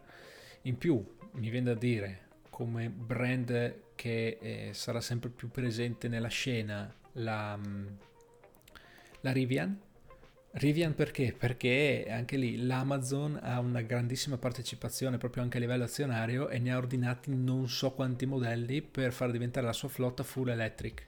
Quindi i corrieri Amazon domani vi verranno a portare il pacco a casa con il furgone elettrico. Quindi già non si sentiva prima il corriere col motore termico che ti suonava e non lo sentivi, adesso se ti arriva con eh, col furgone elettrico siamo a cavallo. E intanto ricordiamo a tutti, visto che eh, il Pompiase ci, ci, ha fatto l'appunto, se volete rivedere la puntata, ovviamente la troverete qua. Purtroppo eh, Twitch mi dà la possibilità eh, di lasciare le, la puntata solamente per 60 giorni, se non erro, dopo viene automaticamente archiviata sui suoi server e quindi non si può più vedere, vabbè ma potete anche ascoltarci solo audio su tutti i canali podcast possibili e immaginabili, quindi Spotify, Google Podcast, Apple Podcast, anzi se siete utenti Apple, iOS, eh, mi raccomando di lasciare una recensione su Apple Podcast che è l'unico canale in cui è possibile farlo. Eh, di solito noi accettiamo solo recensioni da 5 stelle in su che è il massimo, dopo se dovete per forza mettere di meno, eh, a me ce ne faremo una ragione. Ehm, e in più abbiamo anche i canali Telegram che vedete qui sotto sostanzialmente più i nostri social, quindi avete la possibilità di contattarci in ogni modo possibile e immaginabile e seguirci in ogni modo che preferite. Non c'è di che, Piase. E, e, poi, e poi, boh, non lo so Luca, e, diciamo che ci sono ormai di marche. Ehm, elettriche. Sì, sì, sì, e, oltre al, al, fatto di sviluppare le, le automobili, adesso stanno iniziando anche, cioè nel senso stanno già facendo da, da qualche anno, stanno studiando anche per i mezzi pesanti tipo autobus e, e camion. So che per eh, i camion c'è la, la, la ditta, c'è l'azienda MAN e la Nicola, che anche questo è un omaggio a Tesla, infatti spero che si fondano un domani Nicola e Tesla perché avere una maxi azienda un nome bellissimo e ehm, che sta studiando appunto questi, questi camion per eh, riuscire a utilizzare energia elettrica anche per, per questo settore che richiede eh, grandissime autonomie e comunque g- grandi potenze anche perché sono molte tonnellate da mobilitare quindi ha bisogno di potenze. E i motori elettrici permettono cioè riescono a, portare a termine questo impiego solo che ciucciano parecchia energia quindi eh, hanno bisogno di pacchi batterie enormi che di conseguenza tempi di ricarica abbastanza elevati però comunque eh, si sta andando avanti anche su questa tipologia, tipologia di mezzi. Se volete andate a vedervi anche eh, alcuni video che sono non so se saranno pubblicati direttamente eh, da Tesla o se sono trappelati di sfuggita vedete il, il camion si chiama Tesla Semi eh, che ha un'accelerazione che più della mia macchina probabilmente quindi ti vedi sicuramente, con sicuramente. tanto di rimorchio che parte come un caccia. Bellissimo. E anche però tipo su, sui camion la cosa più contestata è appunto l'autonomia. Però comunque da quel che mi ricordo anche gli autisti dei camion non è che possono legalmente guidare più di 8 ore eh, al giorno e adesso le, le, autonomie che stimano per i camion sono di circa 800 km. Se fai un due, due, conti, un autista può guidare, mi pare, per legge massimo 8 ore di fila, poi deve fermarsi per la giornata, se non ricordo male. Quindi il limite per i camion è 90 km h quindi se fai 90 km h per 8 ore, mi pare che torna. sei sotto gli 800 km. Torna, quindi torna. in teoria tu ti fermi e ti fermi, ricarichi, il giorno dopo parti normalmente. Quindi anche lì sembra che il problema sia più mentale che pratico. Sì. L'unico, l'unico limite del, del, mezzo pesante è che appunto richiedendo tanta corrente e avendo una batteria abbastanza grossa richiede un, una stazione di ricarica particolare. Vedevo che siccome non esiste ancora una struttura ben definita eh, per i camion della semi Tesla, quelli che stanno girando in test, al momento si vedevano alcuni camion collegati a due supercharger contemporaneamente per, per fare una ricarica efficace che non durasse un fottio di tempo. Eh, però so che ad esempio per quanto sì, riguarda sì. Tesla eh, a breve dovrebbero far uscire anche i mega charger dedicati proprio ai, ai semi. Esatto. Sì, sì, esatto. Quindi per portare a tempi, tempistiche accessibili anche, anche i camion. Certo. Ma addirittura sentivo, visto che comunque siamo arrivati al punto di parlare proprio del sistema di ricarica e della capillarità delle, delle colonnine, nonché delle, dei punti di ricarica delle, delle auto elettriche, e ehm, sentivo che a livello statale nostro, ma penso che sia proprio una cosa europea, eh, ci sarà l'obbligo un domani, ma eh, addirittura a breve, non proprio un domani futuro, troppo in là, eh, da parte dei distributori tradizionali, quindi di carburante, di installare anche una colonnina, se non di più, direttamente sul distributore e quindi eh, non solo permettere agli utenti che hanno una macchina termica di andare a fare il pieno, ma anche a quelli che hanno una macchina elettrica di andarla a ricaricare. Da quello che ho capito dovrebbe essere una roba che mh, mm, dovrebbe partire a brevissimo come, come, decreto legge o legge proprio e, e, quello va bene perché aumenta la capillarità dei sistemi di, di ricarica, a parer mio. Così hai anche un riferimento proprio fisico, sai che se vai al distributore non solo puoi fare il pieno di una macchina tradizionale, ma puoi anche fare il pieno alla tua macchina elettrica, che è meglio che andarla a cercare con delle applicazioni, sì, santo Dio. Esatto, anche perché distributori di carburante ce ne sono dappertutto. Sicuramente, nel senso, non ne metteranno uno perché eh, basta una macchina che le occupi per un'ora eh, già ti, ti, crea problemi. Ne metteranno 3, 4, quelli più grandi anche di più magari, quindi avranno le stazioncine dedicate, quindi risolveranno anche, cioè contribuiranno a risolvere anche quel problema lì. Certo.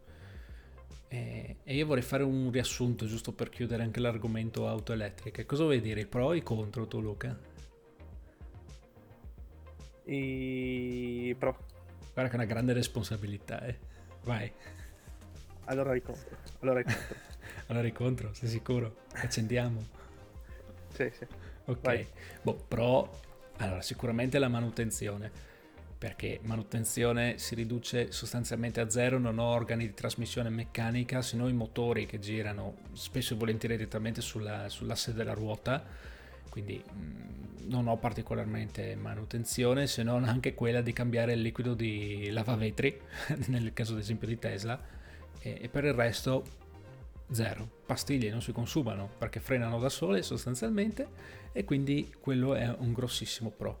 Grossissimo pro che poi probabilmente sarà anche un contro che vedrà Luca, è quello di avere la possibilità di ricaricarla a casa e, e avere la possibilità di ehm, anche sicuramente avere un comfort di guida nettamente migliore sia a livello prestazionale perché hanno una coppia istantanea per, per, per come proprio è un motore elettrico quindi coppie allucinanti e fin da subito ma sono anche super mega iper silenziose perché non avendo niente che scoppietta sotto il cofano eh, non fa sostanzialmente rumore.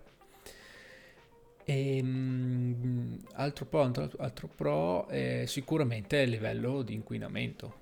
Non producono niente direttamente, ovviamente. E, altri pro non saprei. Beh, sicuramente il costo di ricarica se si fa a casa Dipende dal vostro contratto ovviamente, ma è sicuramente più, ba- più basso a livello di carburante. Questi diciamo i principali, dopo magari ce ne sono sicuramente altri, ma diciamo che sono i punti forti di una macchina elettrica. E adesso vediamo i contro che ci dice Luca. Allora, eh, rispondo subito ai tuoi pro rilanciando con eh, la manutenzione, la manutenzione ordinaria, ok, eh, si, si, cala drasticamente, però è ancora presto per riuscire a fare una stima di quello che è la manutenzione straordinaria e nel lungo periodo, perché non si hanno, eh, non si hanno effettivamente eh, dati su, in cui si può fare una durata media, ad esempio, di una batteria o di un motore elettrico. Ci sono casi di un milione di chilometri, ci sono casi di 20.000 chilometri, quindi non si, non si, può fare ancora una media. Si sa che nel caso in cui si debba cambiare eh, eh, o un motore o comunque il pacco batteria, se dovesse capitarti fuori dalla garanzia della casa, sono cifre importanti, si parla di qualche decina di migliaia di euro, quindi mh, non è un, uno scherzo. E, ehm, mh, altra cosa, eh, boh, un altro contro è appunto la, la concezione che abbiamo noi del, del, problema della ricarica, che ok, è, è lunga, è lunga, relativamente lunga e scomoda perché non è limitato, cioè non è così diffuso ancora su, sul paese. A, a, casa non tutti possono averla a, dispon- a disposizione la colonnina domestica quindi magari quello può essere ancora un limite che ovviamente si cercherà di, di arginare. E ehm, poi, poi, poi il prezzo è uno forse dei, dei contro che fino adesso hanno inciso di più perché è, essendo una tecnologia relativamente giovane, ovviamente si sono partiti con i primi modelli con prezzi molto importanti come tipo eh, la Tesla eh, è iniziato con boh, la Roadster più di nicchia ma la Model S comunque era attorno ai 90.000 euro mi pare poi siamo andati a scendere adesso stanno puntando a modelli più economici le altre case si stanno organizzando anche loro per modelli diciamo economici ma comunque non, so, non sono a prezzi competitivi con eh, i veicoli a motore endotermici di fascia, di fascia economica.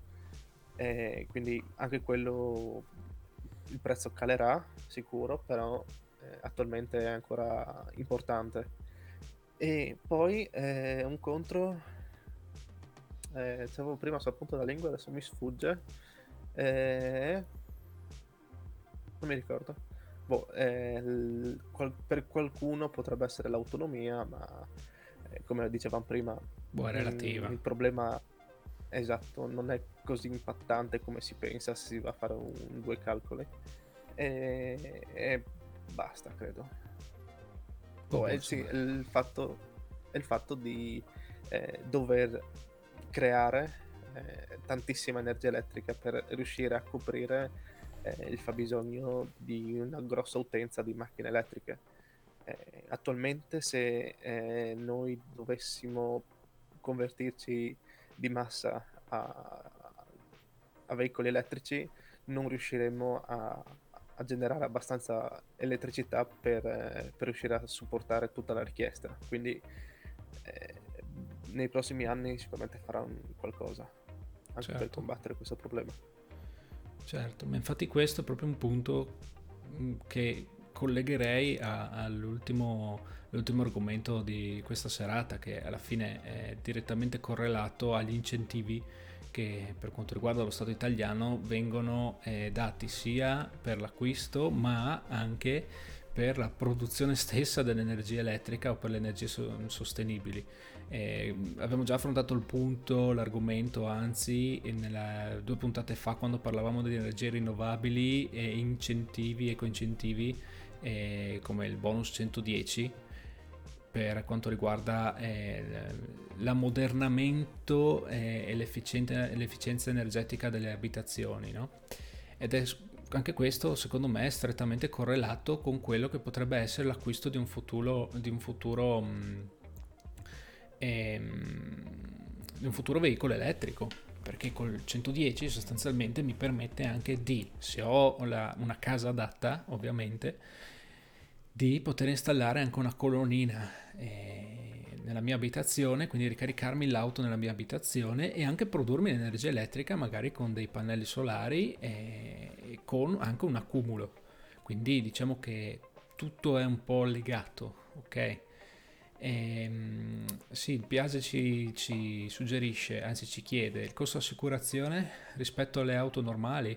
No, in realtà no, ehm, tante volte è anche minore delle auto normali perché sono considerate, visto anche l'implementazione di una eh, logica di sicurezza, quindi eh, tutti i controlli che ci sono alla guida, nonché anche il veicolo stesso che è considerato molto molto più sicuro perché non avendo l'ingombro di un motore riescono a fare una struttura molto più ehm, a prova di urto, quindi che assorbe molto di più in, in caso di incidente e le assicurazioni sono più basse in realtà in proporzione. Ovvio, se compro una macchina da 100.000 euro probabilmente comunque l'assicurazione non faccio quella base, l'RCA normale, ma farò comunque una casco, che insomma sono comunque 100.000 euro, per cui è in relazione anche al veicolo che si va a acquistare. Però di base, sì. se dovessi fare un confronto, costa comunque meno.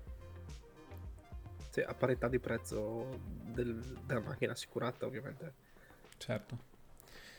Anche perché... e, e poi da aggiungere anche che eh, non, non c'è il, il, bollo sull'auto o se c'è comunque molto ridotto. Sì, mi, allora per i primi 5 anni...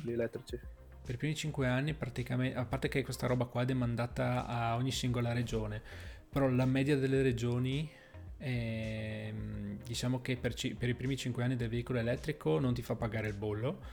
Eh, e il superbollo non è comunque contemplato per i veicoli elettrici al momento, maledetti cani che lo fanno pagare anche per le auto non elettriche. E, ehm, per fortuna che non è contemplato. Eh, sì, perché se no pagheresti molto di più, visto che hanno cavalli eh, allucinanti dal punto di vista una, delle potenze. Una Model 3, una Model 3 ha una performance, mi pare che sia sui 500 kW, se avresti infatti a metà il prezzo della macchina in Super Bowl. Eh, boh, sì, Dio, eh, cost- costerebbe abbastanza. E, ehm, mentre a tante regioni so che addirittura proprio non lo fanno pagare per tutta la vita dell'auto. Ma magari questo dopo lo affrontiamo più nello specifico, che adesso parliamo di incentivi e, mm, e agevolazioni fiscali. E quindi stavo dicendo, col, col, bonus diciamo che ti danno un primo accesso per crearti l'infrastruttura per un eventuale veicolo elettrico e di ricarica direttamente nella tua abitazione, sempre se la tua abitazione è privata o comunque c'è la possibilità di farlo dove, dove si abita. E, ma in più, in più ci sono anche altri incentivi direttamente eh, diciamo emessi per l'acquisto stesso del veicolo, che diciamo che è quello che è più diciamo che è quello di più eh, di facile accesso un po' a chiunque, ovvero ogni, come appena detto, ogni regione eh, ha un regolamento proprio, quindi mh, mm, magari in Friuli, Venezia e Giulia c'è un certo tipo di incentivo a livello proprio di quantità euro, in altre regioni tipo la Lombardia, che è quella che mi, praticamente dà di più a livello di, di, di agevolazioni e di bonus, ehm, ci sono altri limiti. Eh, per parlare della nostra regione, che, che, è Friuli, Venezia Giulia, appunto, a livello di auto elettrica eh, mi pare che si arrivi fino a 9.000 euro eh, con rottamazione di un veicolo eh, per quanto riguarda l'elettrico. E ehm, si arriva, mi, mi pare 9.000 euro, adesso mi viene il dubbio, e 4.500 euro invece per un veicolo ibrido, che può essere sia full hybrid che plug-in hybrid, in realtà quello lì l'hanno assimilato. E, e, e, e, per fare un esempio, per tornare al discorso bollo, non si paga per 5 anni in Friuli Venezia Giulia il bollo di un'auto elettrica, poi si paga ma comunque dimezzato rispetto ehm, rispetto in realtà non si sa bene a cosa perché eh, se dovessero prendere il riferimento dei cavalli del kilowatt eh, siamo fuori comunque come dei balconi no? perché si parla di 350 esatto. cavalli 400 cavalli dipende dal modello di un modello Tesla base Model 3 eh, eh, o Performance Model 3 per cui non sto gran macchinone eh, però eh, da quanto sembra mi pare che hanno imposto comunque una soglia limite da cui tirar giù e definire questo 50%. Mentre per le ibride, ahimè, l'ho scoperto quando avevo già acquistato il veicolo, bisogna comunque pagare il bollo sui cavalli fiscali dichiarati per il motore termico, almeno per quanto riguarda Friuli Venezia Giulia, che è una delle poche regioni bastardi che ti fa pagare il bollo per la parte termica di un veicolo full hybrid. Ehm... Ma hai una, hai una, sospensione all'inizio? O no, non è, da, non è un piffero. Parte da subito, dal, hai un tempo, un mese dall'acquisto per pagare il bollo eh, sui, cavalli, sui cavalli vapore del termico. Maledetti cani. E io ad esempio ho 180 cavalli dichiarati libretto e pago sui 180 cavalli. È una bella tuonata, ti, ti dirò. Per eh, fortuna non pago anche sull'elettrico. Eh sì, mm, vabbè, l'ho scoperto dopo, in realtà eh. da quello che so l'anno scorso fino a, anzi 2019 si era esenti un anno, se non erro, e l'hanno deciso giustamente di togliere quando ho deciso io di comprare l'auto nuova, ma vabbè. E mentre eh, sapevano che tu eri ricco proprietario, quindi ah, certo, sì, sì, sì, sì. può pagare tranquillamente. Assolutamente, assolutamente. Intanto salutiamo anche Nicola Press che si è unito, ciao caro, e anche Evdis 2 che si è unito alla diretta.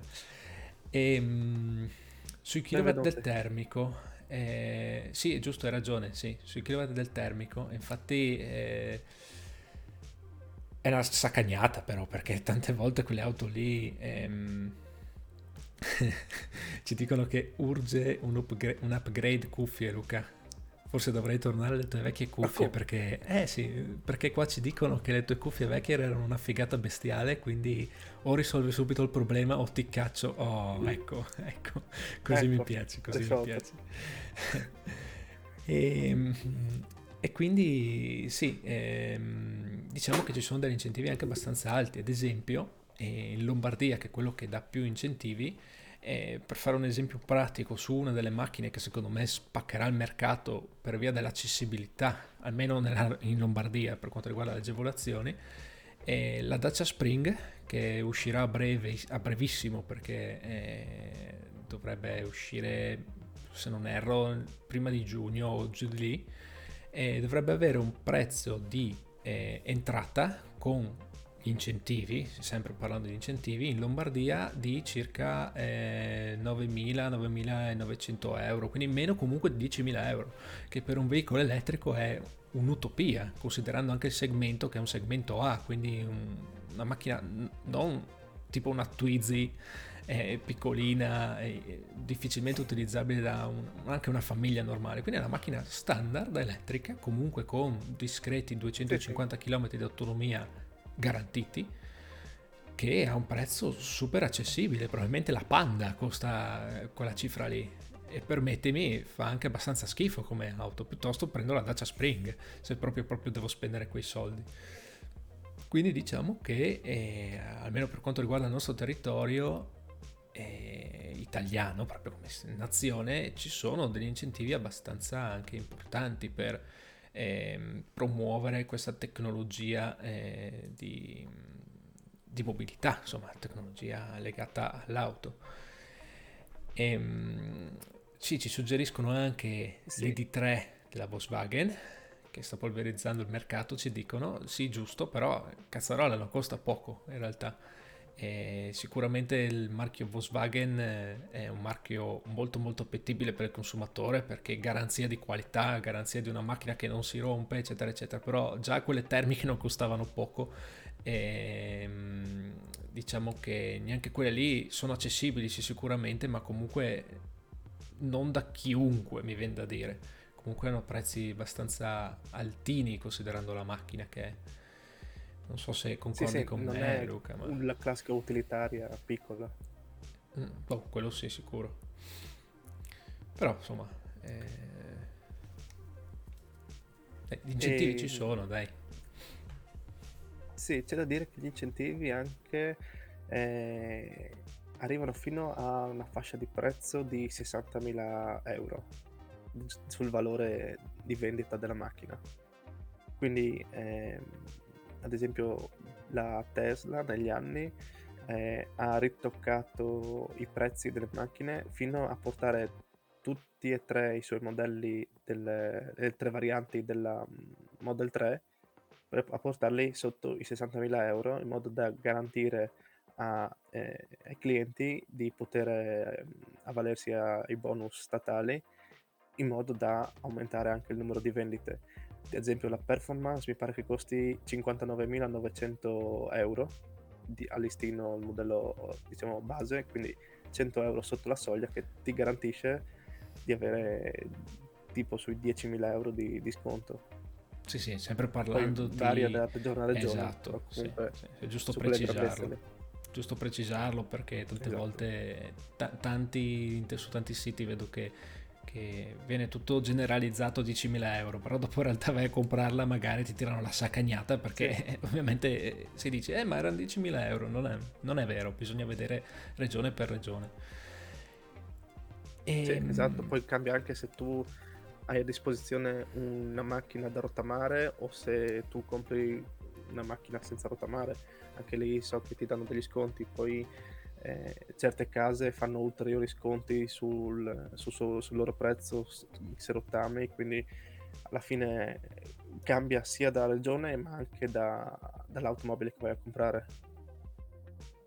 Assolutamente sì, assolutamente sì e in più eh, attenzione che questi soldi, questi, questi incentivi, queste agevolazioni sono stanziati anno per anno e non è che sono infiniti quindi chi prima arriva meglio alloggia, così si dice. E, e, ogni anno per fortuna vengono rinnovati, ma finiscono anche molto molto in fretta. Quindi chi vuole comprarsi un'auto elettrica e, e ha intenzione di farlo, eh, probabilmente è, è indicato farlo direttamente nei primi mesi dell'anno per quanto è successo già negli due anni scorsi, che diciamo è stato il boom delle agevolazioni se non dell'acquisto delle auto elettriche, perché sono subito finiti. Adesso di anno e anno stanno anche aumentando in quantità proprio di, di euro disponibili, però eh, insomma eh, vanno via abbastanza velocemente, vengono polverizzate di solito. quindi più o meno, più o meno sì, sì, sono, sono, comunque, sono comunque miglia- si parla di, di, miliardi, quindi non è che finisce dopo due giorni, però comunque non arriva fino a fine anno, quindi eh, se, do- se dovete comprarla i mesi consigliati sono i primi. Assolutamente sì, assolutamente sì. Quindi se avete quella da acquistarla, eh, forse siete ancora in tempo a, a ottenere gli incentivi. Insomma, siamo, siamo, ad aprile ormai, ma insomma, ce ne sono ancora. E non lo so, Luca, io, io, non avrei altro da aggiungere per quanto riguarda anche gli incentivi a, a livello di Stato italiano, quelli relativi a, all'abitazione che abbiamo già affrontato eh, due puntate fa, magari per chi vuole recuperarseli. Ehm, è facile, insomma, trovate ancora la puntata disponibile, nonché la versione podcast. E, ehm, mentre diciamo per quelli della macchina più o meno abbiamo fatto una panoramica veloce e non vi stiamo a dire i valori di tutte le regioni, uno perché eh, sono cambiati nel 2021, due perché eh, sono differenti da regione a regione, quindi eh, andando sul sito proprio del, del territorio interessato che vi interessa, trovate tutti i dettagli, insomma. Ci, ci, fa una bella domanda, secondo me, il Piazza invece, perché ci chiede, è il mercato dell'usato, per quanto riguarda immagino l'auto elettrica? Eh, il mercato dell'usato c'è già, in realtà, eh, perché insomma Tesla è già sul mercato da diversi anni e, um, e lì, eh, non so, è un, è un pro e un contro, nel senso che permette di risparmiare dei bei soldini sul veicolo in sé perché ad esempio si trovano, se si va anche su Autoscout, non so, si imposta Model 3, Tesla Model 3, si trovano un sacco di modelli in vendita e magari a una soglia di circa 35-30 mila euro alcuni e neanche con esageratamente tanti chilometri che su un veicolo elettrico comunque sono relativi perché come detto non ha organi di usura eh, che si consumano come un'auto tradizionale, no? quindi organi di trasmissione che si usurano così tanto. E, ehm, però un'incognita perché eh, al netto degli incidenti che possono esserci, essere accaduti su quel veicolo eh, o meno, è difficile capire anche come è stata ricaricata la vettura. Perché se l'utente che c'aveva prima andava solo al supercharger, magari ha tenuta 5 anni e andando solo al supercharger eh, l'ha, l'ha ricaricata sempre lì, eh, non fa bene il pacco batterie ricaricarla sempre con una ricarica rapida perché la batteria soffre, diciamo così. Poi bisogna vedere anche com- quanto l'ha ricaricata, perché in realtà ehm, il pacco batterie, come qualsiasi batteria eh, di qualsiasi dispositivo elettronico non andrebbe mai scaricata fino allo 0% di eh, energia residua perché? Perché si rovina. In realtà non è mai lo 0% perché viene sempre allocato e diciamo bloccato dal 10 al 15% nella batteria come energia di protezione della, della cella stessa. Ma eh, comunque non andrebbe mai portata a zero quello nominale che vedete sul display perché si rovina e, e, non andrebbe mai, consigliano, caricata oltre l'80% o comunque al 100% sempre.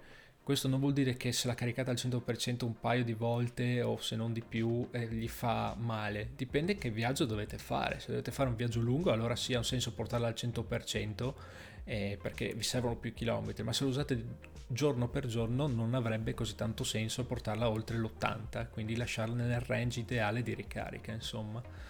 E quindi questa è un'altra incognita grossa però esatto. dell'acquisto dell'usato. Però c'è da dire che eh, ci sono dei, almeno per quanto riguarda Tesla, ci sono anche delle applicazioni su, che puoi scaricare sul cellulare puoi, in, cui puoi sincronizzare il computer di bordo della macchina per fare una scansione della batteria per verificare eh, la, la, situazione ab- abbastanza vicina alla realtà di, di quel che è la, la, condizione della batteria, nel senso eh, quanto, quanto, rende, quanto si è abbassata la capacità di carica, quindi eh, puoi è usata, non sai come è stata usata, però comunque puoi vedere in che condizioni è, se è lì lì per lasciarti a piedi o se comunque è ancora prestante.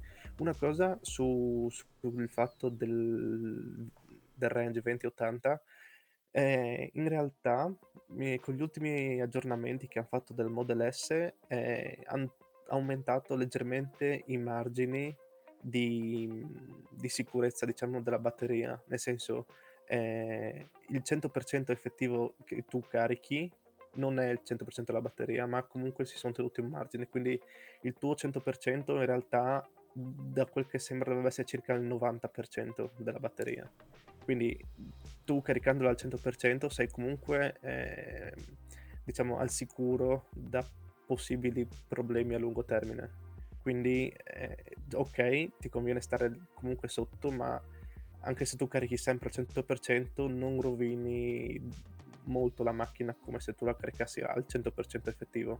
È uguale dal, dal punto di vista eh, in scarica, nel senso il 20% in realtà non è il 20% ma è qualcosina in più, in modo da essere un po' più tutelato.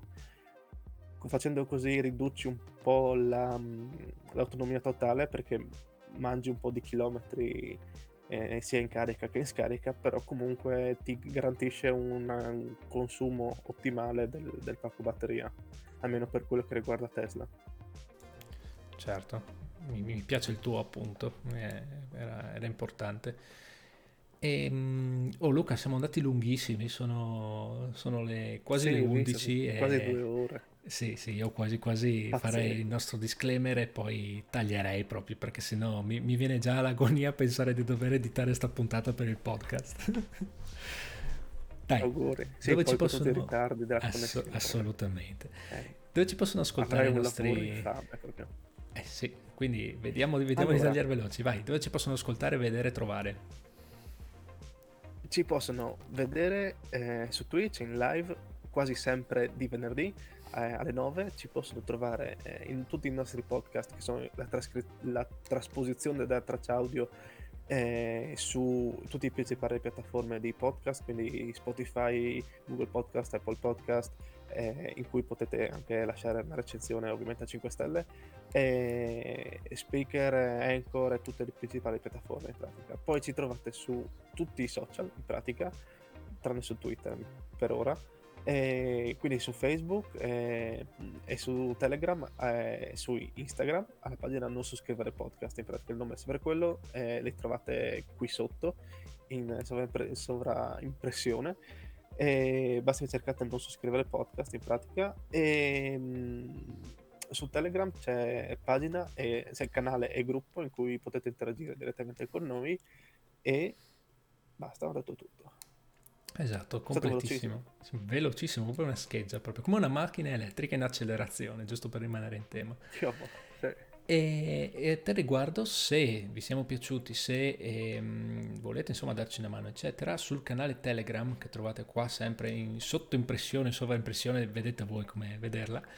E, um, abbiamo implementato anche dei metodi su, per supportarci appunto e, e, quindi potete, se vi siamo appunto piaciuti, se vi piacciamo, siamo simpatici, siamo dei bei faccioni, eh, supportarci con delle donazioni direttamente o in blockchain, che è una tecnologia che ci piace un casino, quindi vi abbiamo messo direttamente i nostri address Bitcoin ed Ethereum, magari implementeremo anche qualcos'altro un domani, vediamo se ci, ci ispira qualcosa e nonché anche il link PayPal per una donazione diretta o periodica se siete così generosi e, e vi piacciamo così tanto. E ehm, detto ciò, detto ciò, eh, la puntata non so quando riuscirò a editarla, ma visto che c'è qualche festa di mezzo, magari approfitto. Quindi, prossime settimane, primi giorni, vi prometto che non prendetelo così alla lettera, ma vi prometto che sarà disponibile direttamente sui nostri canali podcast.